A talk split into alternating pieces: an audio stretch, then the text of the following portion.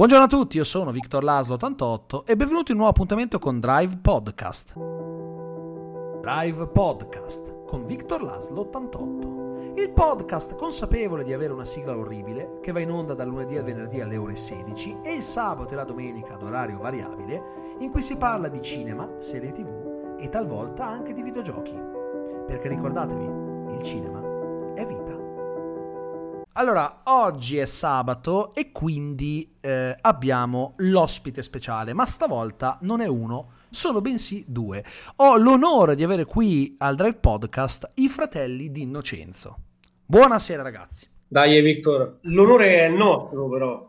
Eh, addirittura, ma grazie, che gentili. No, noi ti seguiamo spesso, io seguo tutte le tue recensioni, mi diverte un botto. Anche perché sono quelle delle recensioni che durano appunto 50 minuti, quindi eh, ti metti là bello comodo sottofondo invece, invece delle radio sportive che adesso non parlo più di niente sento un po' di cinema e, e, sto, e sto bene No, guarda, mi fa, mi fa, molto piacere, davvero. Fa piacerissimo e sono onorato io uh, ad avervi qui perché comunque eh, è da poco diventato disponibile eh, sulle principali piattaforme di digital download il vostro film Favolacce che è stato già comunque premiato abbondantemente. Eh, avete vinto anche l'Orso d'Argento Berlino quindi è stata sicuramente una cosa eh, grandiosa sia per voi che per il cinema italiano. E io naturalmente invito tutti gli ascoltatori a recuperare Favolacce, lo trovate a un prezzo assolutamente abbordabile, circa 8 euro su tutte le piattaforme digital download, io ad esempio l'ho visto su Cili e merita veramente tanto, è un film molto particolare, è un film che oserei definire di formazione ma non solo, perché comunque eh, racconta una storia che eh, per me è raccontata anche in una maniera diversa rispetto al solito, perché quelle storie che hanno a che fare con eh, argomenti che possono essere scritti anche al sociale, se ne sentono tantissime eh, e se ne vedono tante nei film italiani, però voi avete affrontato la tematica in una maniera eh, molto differente. Quindi quello che voglio chiedervi è innanzitutto come vi è venuta l'idea per, per Favolacce. Beh, l'idea di Favolacce nasce essenzialmente da, dalla rabbia, nasce da quello che, avevamo, che abbiamo vissuto, da quello, da quello, che abbiamo visto e dalla voglia eh, di raccontare comunque sia eh, queste storture dei, dei, meccanismi umani che spesso, spesso, si innescano nelle nostre vite anche in maniera un po' silenziosa e subdola eh, e con la stessa componente un po' vigliacca, in qualche modo, non essendo de, de, delle strutture visibili, eh, nascondiamo oltre che a noi stessi anche agli altri. Queste cose qua spesso partono degli incubi incredibili. E, um, noi quando abbiamo scritto il copione avevamo 19 anni e non, non avevamo una progettualità, cioè non pensiamo di, di, fare i registi e poi di mettere in scena questo film. Abbiamo scritto il film perché in quel momento noi scrivevamo sceneggiature per noi stessi. Per noi scrivere quel film è stato catartico in quel momento è stato ehm, e la cosa è finita lì abbiamo scritto il film ci piaceva il film per noi in qualche modo leggere un copione equivaleva già eh, ad aver fatto tutto il compito noi, certo. noi, noi stampavamo noi stampavamo, stampavamo infatti capire il grado di follia stampavamo i copioni dei grandi classici no? per esempio ok, oh. ok e ma qua siamo diciamo in senso comunque già comprensibile però eh, pensa a poche stronzi noi eh, ritoccavamo la sceneggiatura, cambiavamo delle cose, cambiavamo dei passaggi, interveniamo su, sui dialoghi. Noi facciamo quest'atto che è una bestemmia incredibile, nel senso... Ma in realtà lo facciamo, credo. Lo facciamo per, per, per apprendere in qualche modo ehm, quali fossero le regole, quali, quali, quali fossero in qualche modo ehm, anche eh, quello che ci piaceva e quello che ci piaceva meno. E, ehm, quindi eh, il film Favolacci è nato in questo modo, senza, senza la velleità di poi arrivare a, a, realizzare un film, anche perché noi non, non avevamo né il pedigree né, né la strada spianata da, per esempio dalla famiglia cinematografica. Noi facevamo i giardinieri, facevamo i baristi, facevamo quello che poteva fare per campare. Ehm, e, e, e, quando provavamo in qualche modo ad introdurci nel, nel, nel pianeta cinema eravamo degli, degli underdog, naturalmente perché ci presentavamo con dei modi assurdi, sembrava un po' il personaggio di Re per una notte, no? Di Scorsese, mm. quando prova a entrare nella trasmissione di Jerry Lanfield, no? Sì, sì. E tu dici, cazzo, ma questo sta completamente scolato da realtà. E, ehm, però io vivo questo aspetto con un grande romanticismo perché in fondo quello che ci muoveva a noi era la passione per cinema. E, ehm, e quando una cosa la fa per passione, anche se, i, se i, modi, i, metodi possono essere un po' eh, grezzi, poss- possono essere un po' anche mh, spesso aggressivi, e sempre rimanendo appunto nel penale, ovviamente. E, sì. realtà, ehm, io, io, ci trovo sempre anche un, un fondo di, di, di romanticismo e di passione. Guarda, è un discorso veramente bello, quello che ho appena sentito, perché comunque è un po' la storia di due ragazzi che sognavano il cinema e si sono fatti da soli. Uh, hai detto una cosa molto interessante, cioè che non avevate una famiglia proiettata verso il cinema. Questo significa che non siete stati aiutati dal nome. Come, non che ci sia qualcosa di male, eh, perché ci sono tanti figli di che poi si sono rivelati anche più bravi dei genitori. Eh? io eh, penso ad esempio a Duncan Jones, che è figlio di David Bowie, eppure è un grandissimo regista. Tant'è vero che ha dovuto eh, di base cambiare il nome, per quello si chiama Zoe Bowie, quindi ha, dov- ha voluto eh, non, non, non, essere riconoscibile già dal nome come figlio di David Bowie, quindi eh, non significa nulla, però è ammirevole che voi siate riusciti ad arrivare dove siete arrivati adesso con un film che sta facendo parlare tantissimo eh, di voi, peraltro con protagonista eh, un attore istrionico come Elio Germano, che eh, direi che ormai è un sinonimo di garanzia, è ormai è diverso tempo che si è dato a un cinema anche piuttosto impegnato. Eh, e quello che, ehm, che, io, mm, un'altra cosa che vorrei sapere, eh, abbiamo detto che Favolacce non è il solito film italiano eh, che ti propine il drammone, mh, mm, è una cosa un po', come, come, ho detto prima, diversa.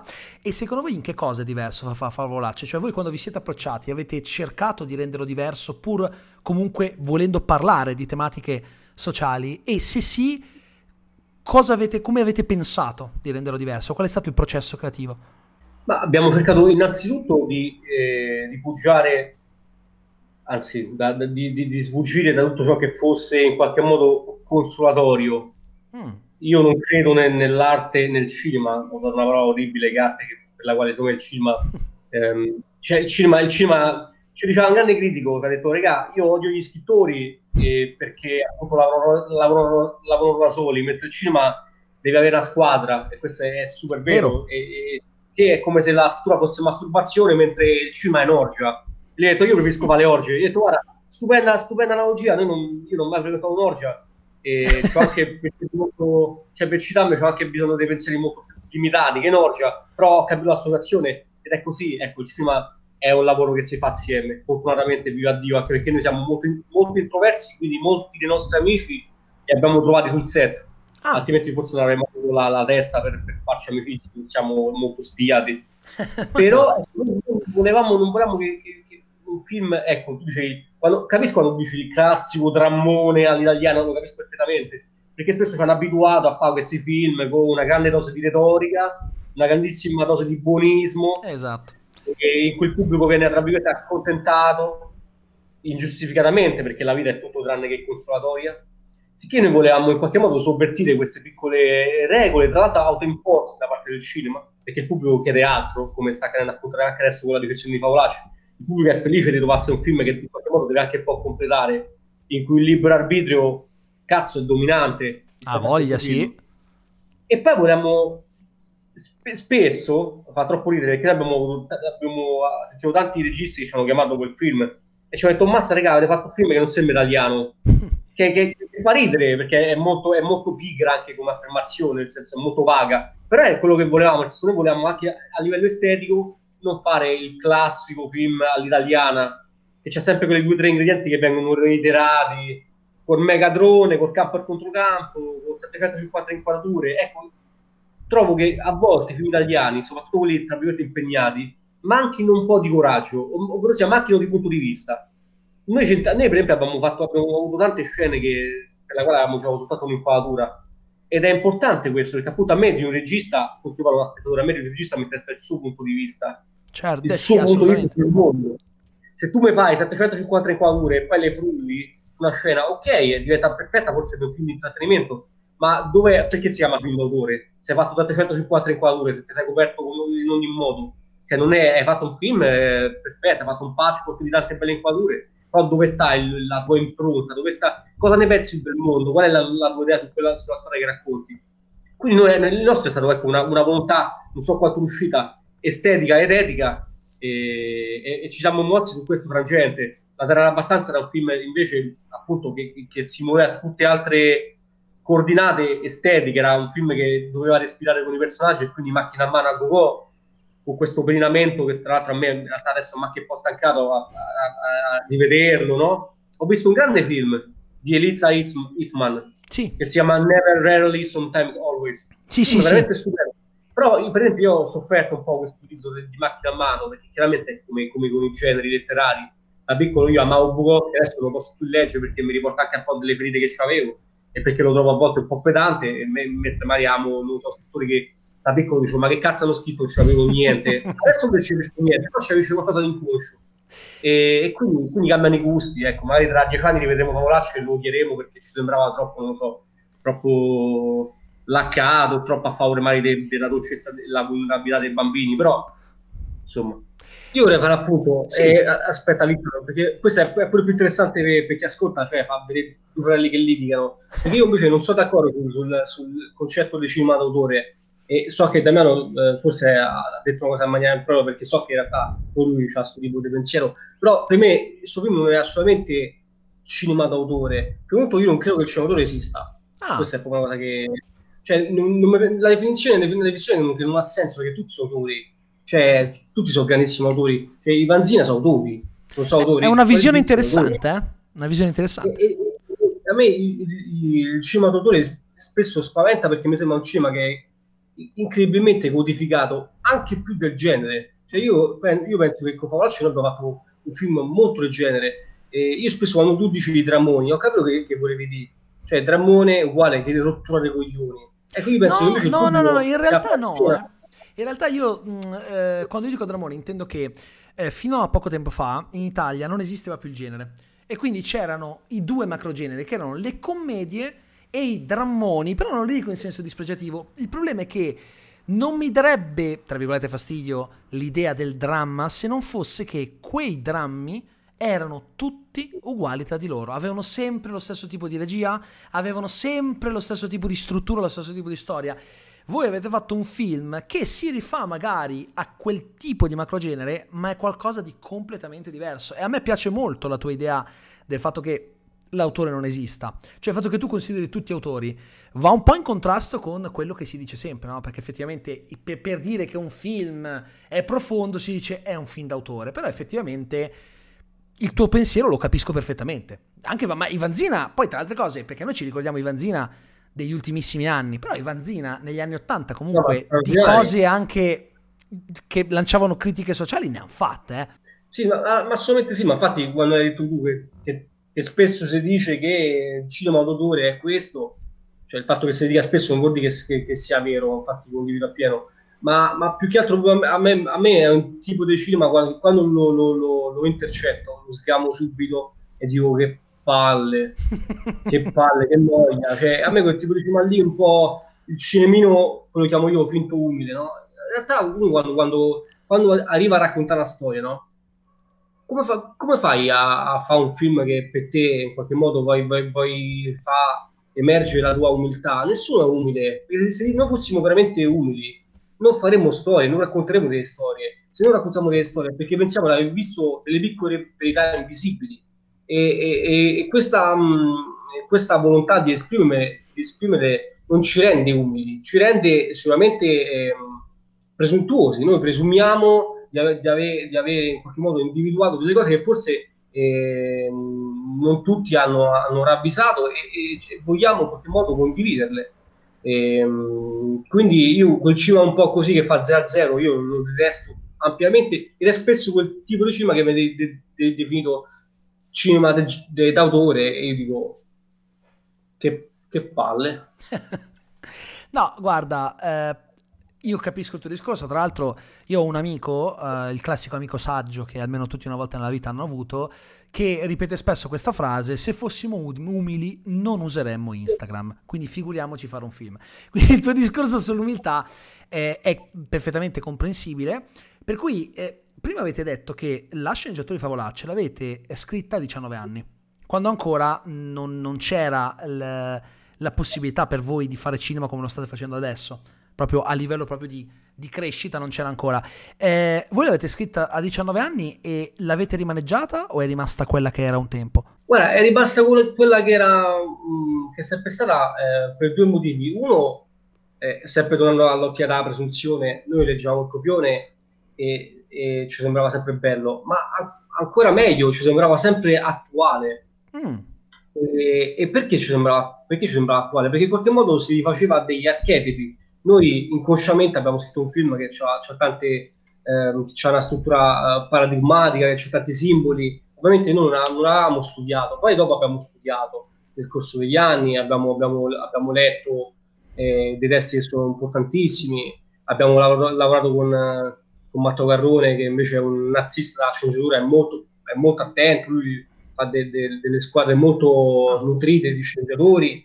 E, noi siamo molto più istintivi nella scrittura. Okay. Per esempio, il terzo film l'abbiamo scritto veramente molto, molto velocemente. Il film che gireremo dopo Favolacce.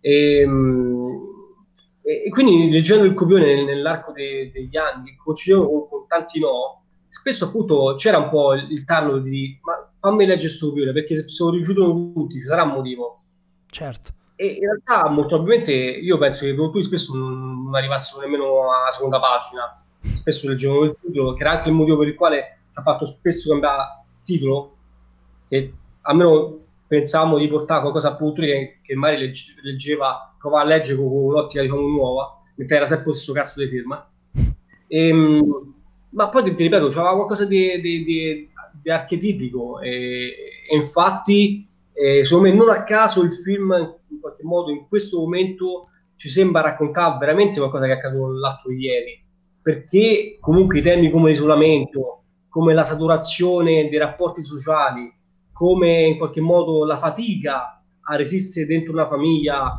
senza nascondersi i rispettivi cazzi cioè qualcosa che ha a che fare tantissimo con, con, con, quello che abbiamo vissuto in questi 75 giorni del, del lockdown. Esatto, e, ehm, esatto, sì. Esatto. E, e no, quindi, no, no, prego, questo che cosa, no, che cosa ci vuole dire in, in, in, in, termini molto più sintetici? Che l'archetipo vince sempre, nel senso che a noi non ci, non, ci serve il lockdown per in qualche modo sentire vicino, vicino, vicino il tema dell'isolamento, altrimenti non esisterebbe Taxi Driver, non esisterebbe Joker, non, esisterebbe, non esisterebbero questi capolavori. Quando l'archetipo in qualche modo fa sì che ogni cosa sia sempre attuale. È vero, sì, mm, ci, questa poi è una storia che effettivamente potrebbe essere attuale in ogni epoca. Sicuramente il successo mediatico del film può essere stato aiutato dal fatto di essere stato reso disponibile eh, dopo questo, perché comunque è stato reso disponibile da poco, quando me il lockdown stava finendo, però la gente eh, lo, lo, sentiva ancora abbastanza addosso, per cui eh, un, anche questo è un punto di vista molto interessante. E quindi in sostanza eh, voi non avete cambiato quasi nulla, per chi non lo sapesse voi non avete più 19 anni, penso da, da un pochino, suppongo. Non, non, tu... Eh, ok, Fabio mi ha detto che è mh, la mia età. Esatto. Non mi inganna, siamo 88 entrambi. Ah, ok, vedi.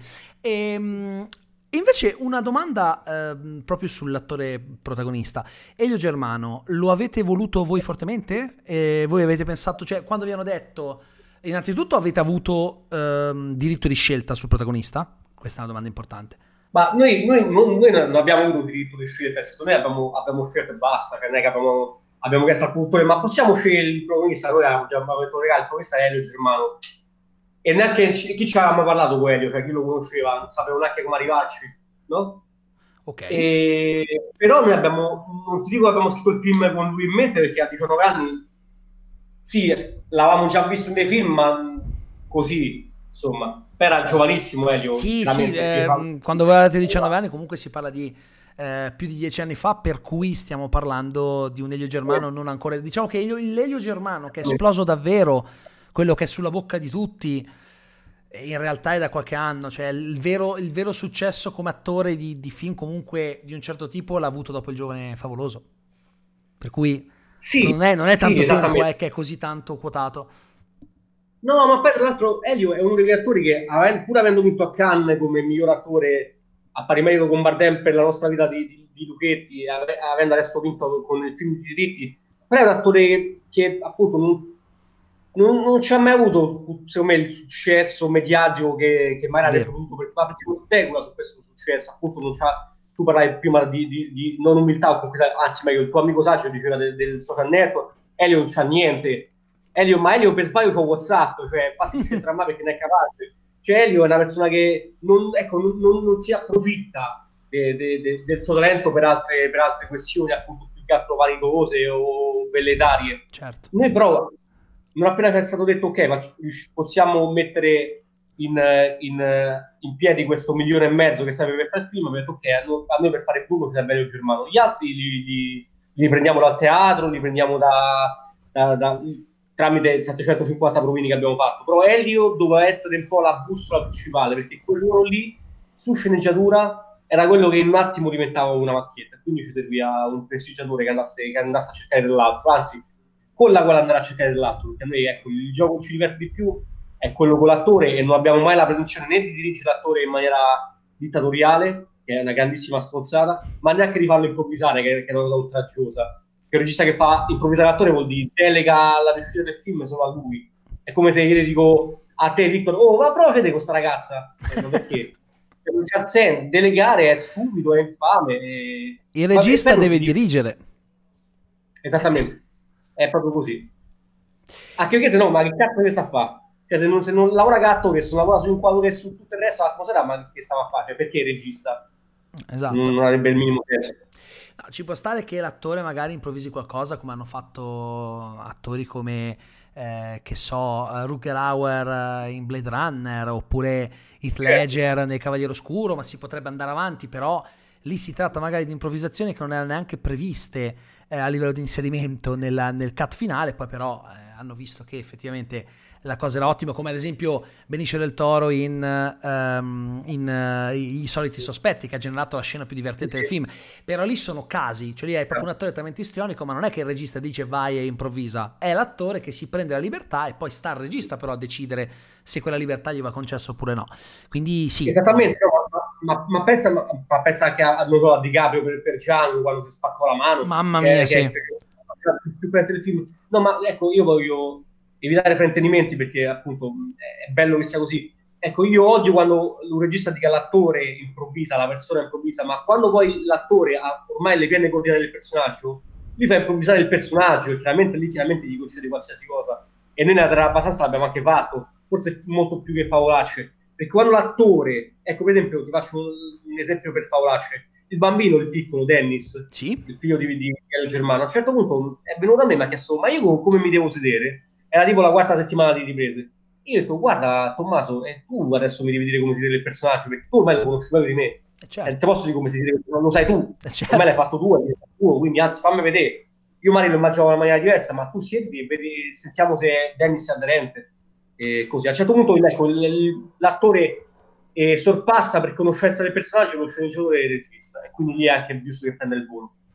No, guarda, io sono perfettamente d'accordo. Poi eh, tu hai citato uh, La Terra dell'Abbastanza, ok? Che è un film che comunque eh, ha fatto discutere, però forse un po' meno rispetto a Favolacce. Eh, non si dovrebbe mai chiedere a, a, a, chi dirige film qual è il film finora diretto che eh, a cui, eh, a cui più affezionato, ma siccome io non sono un giornalista e posso fare un po' il cavolo che voglio, ve lo chiedo lo stesso, avete facoltà di non rispondere, ma tra la terra abbastanza e favolacce, qual è quello che vi ha dato di più? Guarda, eh, ovviamente la, la, prima volta quando, quando perdi la virginità è comunque un'esperienza straordinaria.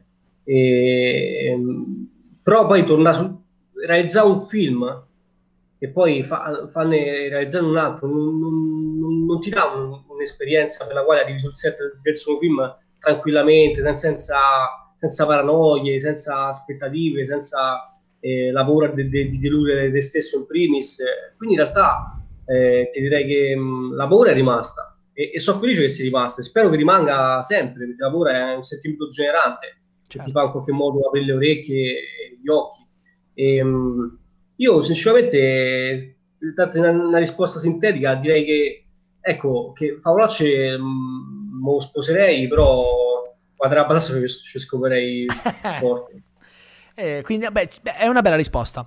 È una bella risposta perché comunque eh, io sono il primo che, eh, che usa analogie eh, di questo tipo perché effettivamente ci sta, nel senso che alla fine il primo film è quello che probabilmente uno si ricorda maggiormente. Non essendo io regista, non posso, non ho ancora provato mai e non penso che lo proverò mai perché non è nei miei piani. Ehm, la sensazione, però, posso capire. Ho, ho, fatto magari altre cose tipo ho scritto libri, quindi magari ho scritto di meglio dopo, però il primo è sempre il primo. È quello, è, quel, è, quello che, è quello con cui sei nato in quell'ambito, quindi è sicuramente qualcosa che ti, eh, ti dà una, una, sensazione particolare. Um, voi quindi in, avete già in mente qualcosa per il futuro o al momento state carburando un po'? Beh, no, in realtà noi abbiamo, abbiamo, in mente, abbiamo non neanche in mente, ormai abbiamo già scartato il, il, il, terzo film e quello che poi sarà la, la serie TV che stiamo, che stiamo scrivendo.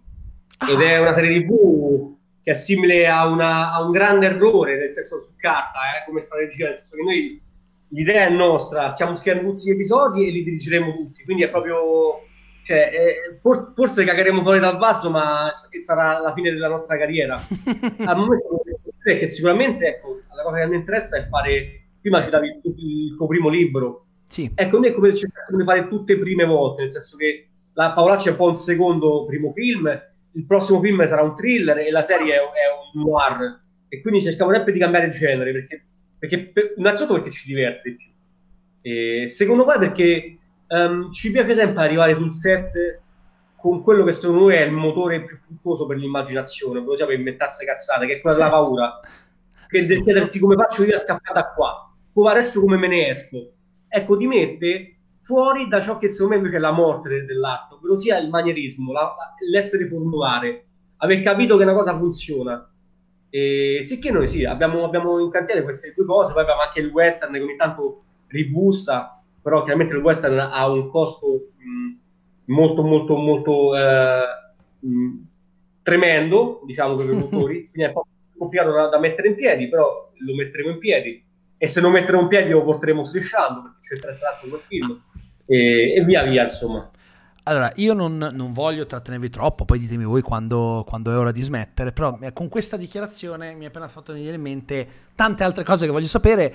Parto dalla prima. Allora, innanzitutto eh, avete parlato di una serie TV e è molto interessante questa cosa perché eh, molto spesso si pensa che se un regista, un attore passa dal cinema alla TV è perché probabilmente non sta lavorando abbastanza. Voi invece siete in un momento molto felice per la vostra carriera, direi che si può dirlo senza troppi eh, problemi, però state progettando una serie TV che non solo eh, dirigerete, ma state anche scrivendo.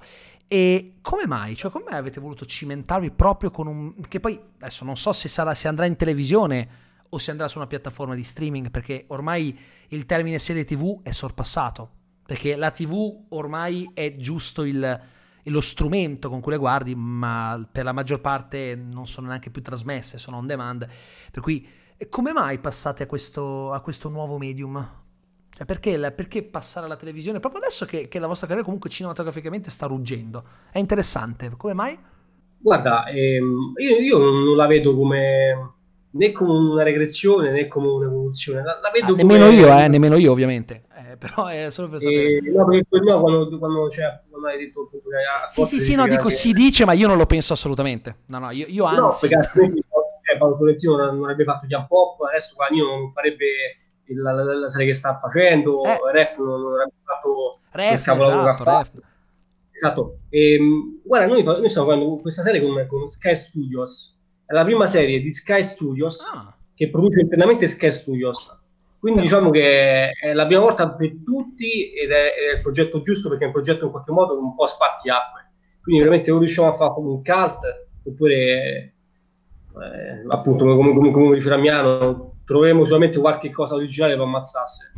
e, ehm, e, la, la, la, TV in qualche modo la serialità ti, ti, ti, permette di raccontare una storia con, con dei tempi che il cinema non, non, non si può permettere anche è appunto un regista che amo che è Bellatar un regista ungherese. oh, che mamma mia cosa, di, cosa, di mi, cosa mi hai ricordato?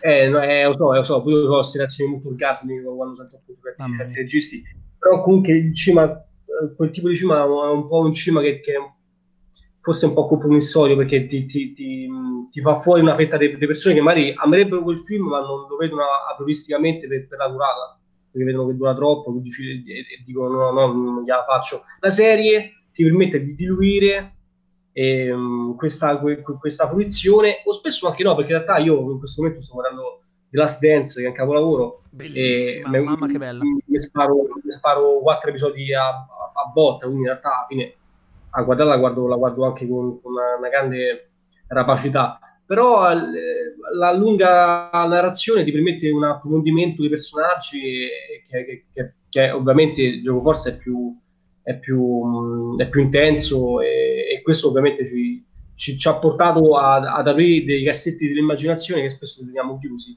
per motivi di tempo quando giriamo un film.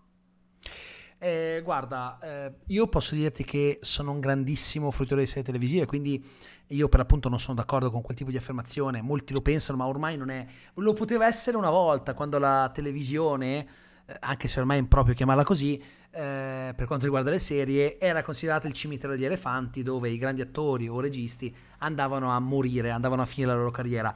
Adesso ci sono attori eh, molto quotati al cinema che fanno carte false per comparire in, uh, in serie varie, per cui ormai con, con uh, serie come I Soprano e molto più avanti Breaking Bad le cose sono decisamente cambiate, perché ormai la qualità di una serie televisiva non è più, per, o comunque di una serie in generale, non è più per forza inferiore al cinema. Lo hanno dimostrato serie recenti come The Mandalorian, lo ha dimostrato eh, Breaking Bad, Better Call Saul, ormai anche Watchmen, non so se avete visto Watchmen su HBO, lì proprio ormai non, non c'è più quasi la minima differenza anche dal punto di vista dell'impiego degli effetti eh, visivi. Quindi a me fa molto piacere sapere che state eh, intraprendendo questo, questo salto, se no, vogliamo, momentaneo. Eh. Tra l'altro, questo, questo è lo spoiler, noi faremo anche l'ultima stagione di Un medico in famiglia per Rai 1. Veramente? No, sto giocando. no, ma è una battuta seriamente, che si sa mai. Quello sarebbe stato, capire lì, capisco riferimento, insomma, che si intendeva quello, quando il regista bollito andava a fare per 1 le fiction tremende, quello sì, però. È tipo un posto al sole. Noi, il medico in famiglia. Faremmo morire tutti. No, ma, ma è, fammi capire, ma è una roba vera o è una battuta? No, no, no, è, è, ovviamente una grandissima cazzata, però mi ha fatto venire in mente come parlare appunto che è vero. Fino a no, dieci anni fa. Perché, perché non, non, sarebbe stranissimo in realtà. Nel senso che tanti, tanti, tanti magari registi vengono chiamati a fare quel tipo di serie. Ovviamente eh, mi sarebbe un po' spiaciuto per voi, dico la verità. Eh no, per tutti, pure per tutti, cioè avremmo fatto morire quel target 3-1 che sono tipo i sessantenni, sarebbe un No, meglio di no, meglio di no. Però eh, la seconda domanda invece che eh, volevo fare, avete parlato di western. Uh-huh. Cioè, voi vorreste quindi fare qualcosa di, di, western proprio duro e puro? E se doveste farlo, come lo fareste? Cioè, lo fareste qualcosa di vostro o vi aggancereste a una tendenza, quella del western all'italiana, i, gli spaghetti western, western quello definito più classico, poi queste sono etichette, lo sappiamo, oppure fareste qualcosa di reinventato tutto vostro? Sulla, io, io, sul reinventarsi eh, è un termine molto, molto che, che, può risultare, risultare, un po' stucchevole. Mm, certo, diciamo che noi abbiamo avuto modo di, di, dopo la terra abbastanza di andare a lavorare una settimana con Paul Thomas Anderson, che forse è il regista che, che amiamo di più, sul western, sulla sceneggiatura del western. E lui ci ha dato dei consigli, in realtà molto di montaggio e molto sul titolo, caricandoci che il titolo era, era una grande cagata e anche se anche i titoli da lui proposti erano, erano piuttosto buttarelli. E, però lui ci ha dato tanti consigli, ha detto esempio ragazzi mi raccomando leggete tanti romanzi del West, ci ha dato tanti titoli, libri che ancora non abbiamo letto perché appunto il progetto del, del West si è non arenato, ma diciamo che si è un po' stancato, okay, si è fermato un attimo al primo parcheggio. Però sappiamo che se dovesse essere così noi lo vorremmo girare in Italia, lo vorremmo girare in, in dialetto, mm. lo vorremmo girare. Non, non, vogliamo fare una cosa all'americana, cioè non vogliamo fingere che sta in America e poi diamo, diamo lo stop a gente diciamo passami l'acqua, che non vogliamo fingere una, una cosa. Non siamo esterofili, nel senso non, non siamo il partito preso, ecco, diciamo il cinema italiano non, non, ha da guardare alla, all'America con, con un'adorazione ehm, legata appunto a, a, a, a un retropensiero, insomma, un, a un partito preso, ecco. Mm, okay. E, al, al, momento noi abbiamo una scrittura che è molto classica, e tra l'altro ce l'ha, ce l'ha riconosciuto pure Paul Thomas Anderson, anche se secondo me noi gli siamo andati un po' sul cazzo, perché io tipo il primo giorno de, di lavoro gli dissi, oh, vabbè chiaramente non in romano, hai dissi, oh, sì. eh, oh, PT, no, con l'inglese, con il nostro inglese tratta ancora peggio del, del romano, cioè ancora più comprensibile. Hanno detto, oh, PT, sai che io ho fatto il montaggio de, master, il mio montaggio, io mi scaricai il film, lo riversai su lo, lo riversai sul mio Sony Vegas, che è il programma che uso per montare. Lo uso anch'io, lo uso anch'io, lo uso anch'io. Sì, sì. Esatto, io feci il mio cut di The, de Master, tra l'altro tipo mezz'ora, mezz'ora di meno.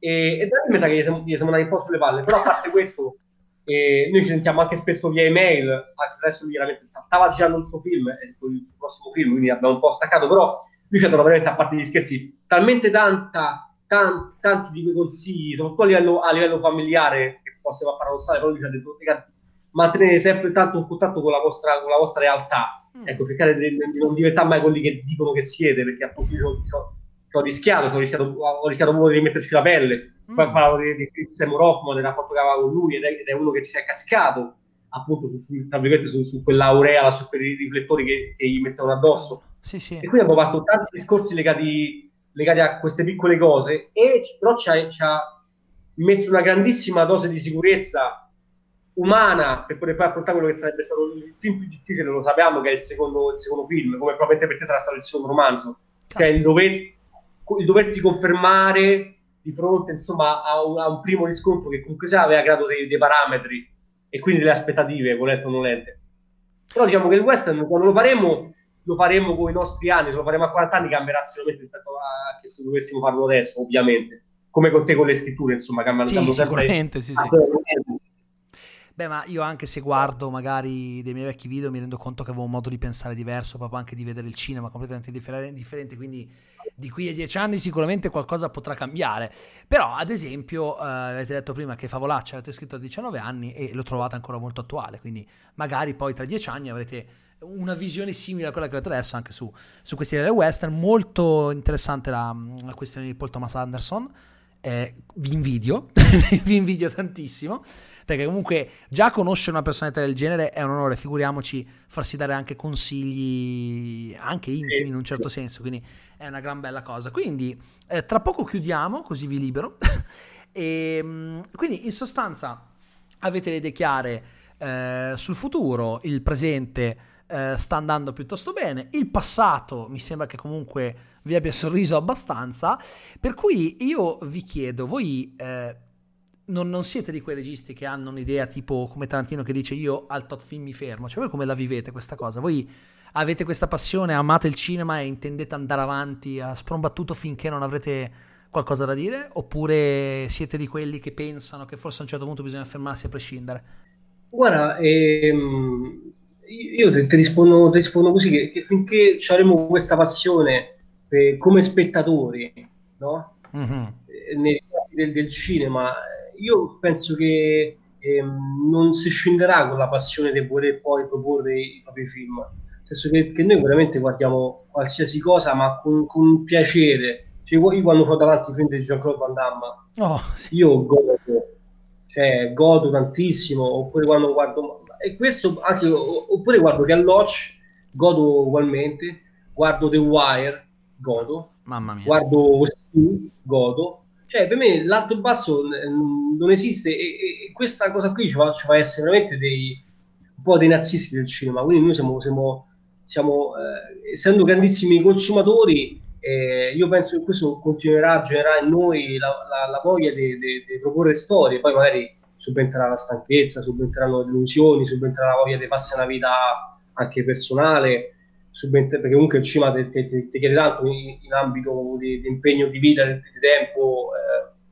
eh, e, però noi non, non, non, ci siamo dati mai un, né un termine, uno perché sta massimo un film e perché comunque sia al momento, oltre a guadagnare questo lavoro, eh, ci permette di fare quello, quello che amiamo, quindi perché, perché smette due dovremmo realizzare almeno uno dei film all'altezza di Tarantino minimo, ah, che fa okay. questo tipo di discorso qua E, e quindi, quindi, no, quindi non, non, non, c'è proprio una progettualità a, a, lungo termine. Noi guardiamo in questo momento, in questo momento è molto fortunato, ci ha detto, ci ha detto culo, però diciamo che, che in, questo, eh, in, questa fortuna c'è anche un grandissimo impegno dietro. Noi abbiamo fatto i Ghostwriter, ehm, che è un'attività che, che, immagino tu conosca, che è appunto quello dello scrivere dietro le quinte per, per, scrittori più affermati, e in quei momenti ci, voleva tanto e diciamo perché cazzo non possiamo filmare la censura? Abbiamo scritto. Poi abbiamo, abbiamo compreso l'elogio che quella era semplicemente la gavetta.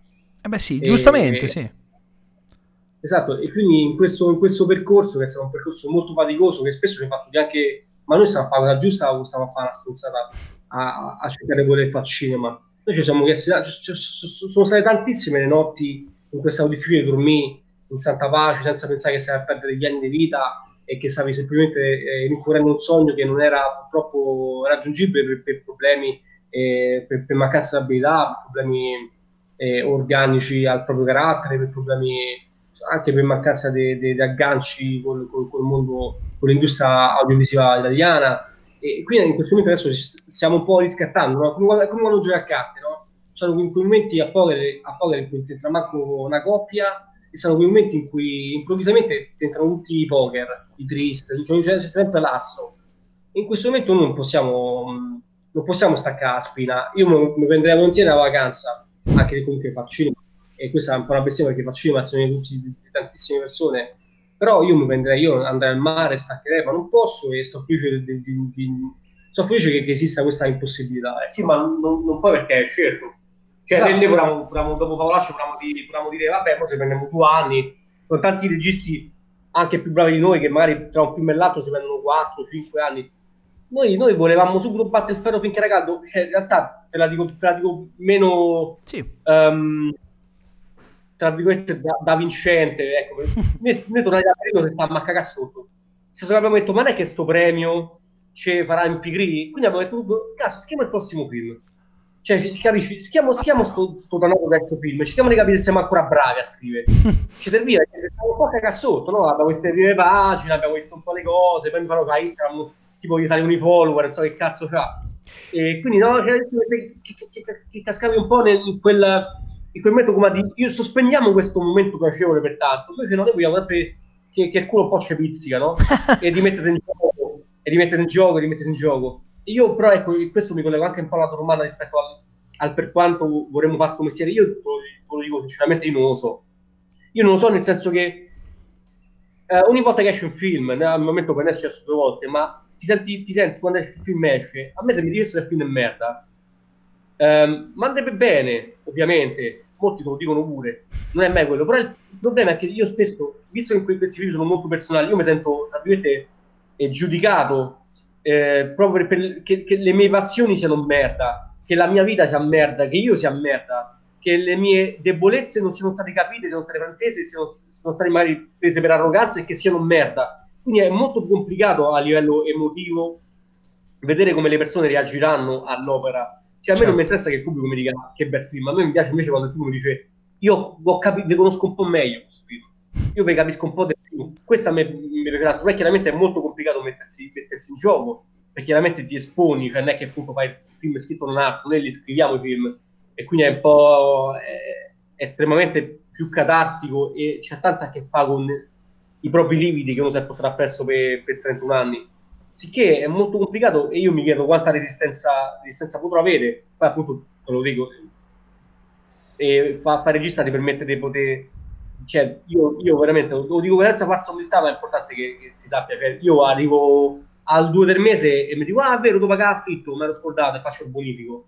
Cioè, per me è folli. Cioè, noi, noi siamo stati per un anno a mangiarsi a pranzo cena i Greger. E non è un eufemismo, così, un anno a pranzo a cena i Greger, non salati tra l'altro, perché di quei salati costano un po' Pure, di... mamma mia, illegali, non salati comunque. E noi, ma veramente diciamo una lira, capito? Proprio zero, sappiamo, ci avuto per tanto zero, proprio zero.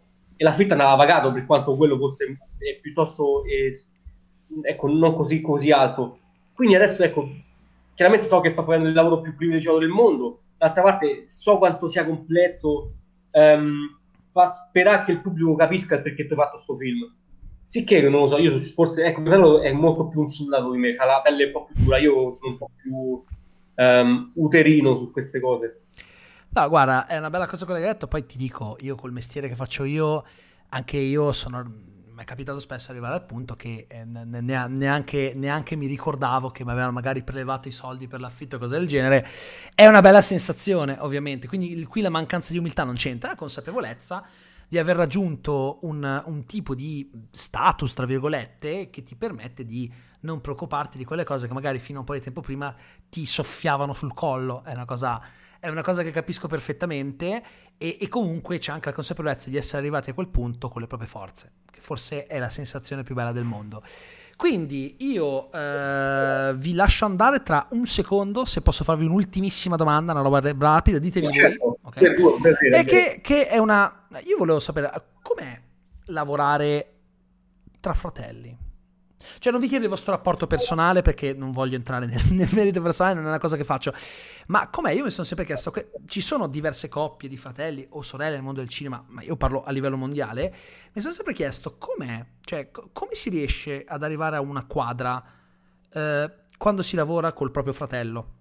Nel senso che immagino che comunque si ruzzi un po', si, mh, mm, ci, ci, siano anche magari dei, sco- dei piccoli scontri, suppongo. Com'è? Cioè, nel senso, voi riuscireste a vedere la vostra carriera senza l'altro? Cioè, siete, con, cioè, quello che voglio dire è, la vostra forza è insieme? Cioè il fatto che, che li abbiate fatti insieme questi film, secondo voi è, è, è, è mm, determinante per la loro riuscita? Una bella domanda, ti rispondo nel modo più immediato che penso. Um, sì, io penso che abbia determinato uh, la buona riuscita se, se, i film sono piaciuti o la cattiva riuscita se, se i film sono piaciuti e, um, non siamo solo fratelli, eh, siamo anche gemellini. Eh beh. Il che ci porta a, a una, in una, dimensione ancora più eh, eh, in qualche modo estremizzata di quello che dici tu. E io, io e Damiano abbiamo fatto tutto assieme da quando avevamo un minuto di vita, ok? E, e, questo ti porta a un grado di, di conoscenza dell'altro che è altissima, spesso anche molto dolorosa perché non possiamo negarci quando mi dispiace, non, non possiamo affrontare niente, perché io guardo mio fratello e capisco esattamente cosa sta, stia pensando. Però questo, questo, questa, questo, problema nella vita, quando vai sul set diventa un, un vantaggio perché eh, andiamo veramente a mille all'ora. Quindi ma, magari quelli, quelli, i tempi che possono essere diciamo, stretti per il regista che, che solo per noi sono so, so, so abbastanza, so, sono sufficienti. E I nostri gusti spesso, spesso eh, sono convergenti, quindi non c'è manco il problema che sarà mascannata nel, nel camerino. E poi a, a, volte capita insomma di non essere Beh, completamente d'accordo, ma non, però la, la, la, risolviamo come potremmo risolvere qualsiasi altro, altro, altro, problema. E per noi girare un film è come, come mangiare assieme, è come mangiare assieme un pezzo di pizza, non cambiano le dinamiche. Le dinamiche sono sempre ok, la pizza è così, io prendo tot, tu prendi tot, siccome deve, essere, deve, deve pareggiare se uno strappa la pizza in due e, e si trova a mano un pezzo più grande di pizza o dall'arco sarebbe colpa a mangiare di più. E questo vale, vale, pure per il cinema e vale, vale per noi vale, vale, vale, per tutto. Questo è un discorso che sicuramente comprenderanno molto meglio diciamo fra il gemello eh, però penso che sia comprensibile anche da un punto di vista appunto semplicemente così verbale e, e simbolico. Certo io eh, vi posso dire che questa sinergia che mi ha appena descritto si può tranquillamente riscontrare da questa intervista perché rispondevate in, proprio a ping pong in una maniera talmente naturale che mi ha, mi ha sinceramente sorpreso. Quindi Detto questo, io ringrazio Fabio e Damiano, grazie mille per essere stati qui. Io spero che voi ascoltatori abbiate apprezzato, ma dubito si possa dire il contrario perché io mi sono divertito molto.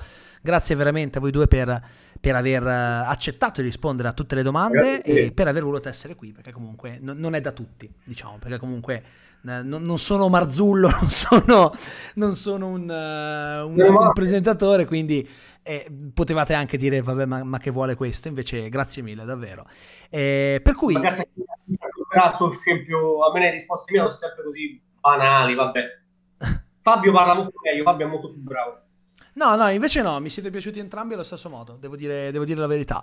Quindi, allora, io do appuntamento a tutti gli ascoltatori alla prossima puntata di Drive Podcast e vi ricordo di eh, andare a dare un'occhiata sulle piattaforme di eh, digital download dove trovate favolacce, come vi dicevo, a un prezzo assolutamente abbordabile, finché ha vinto l'Orso d'Argento Berlino, che sta facendo parecchio discutere e che sicuramente può ridare fiducia al cinema italiano, come ormai stanno facendo tantissimi eh, film negli ultimi anni e mi fa molto piacere che voi due vi inseriate in, questo, in questa onda positiva perché anche Favolacce contribuisce a riportare il cinema italiano alla grandezza che aveva un tempo, perché ormai eh, si può dire che il cinema italiano sia risorto rispetto magari a quel lassismo che c'era eh, prima, che magari ormai sembrava quasi una vergogna se ti piaceva un, fi- un, film italiano, come dire oddio no, quel film italiano non lo guardo. Adesso finalmente siamo tornati eh, a, a, fare un certo tipo di cinema che mm, mi fa piacere che stia piacendo. Quindi grazie mille a tutti, noi ci vediamo alla prossima, ancora grazie Fabio e Damiano e niente, quindi buona, buona giornata a tutti. Ciao.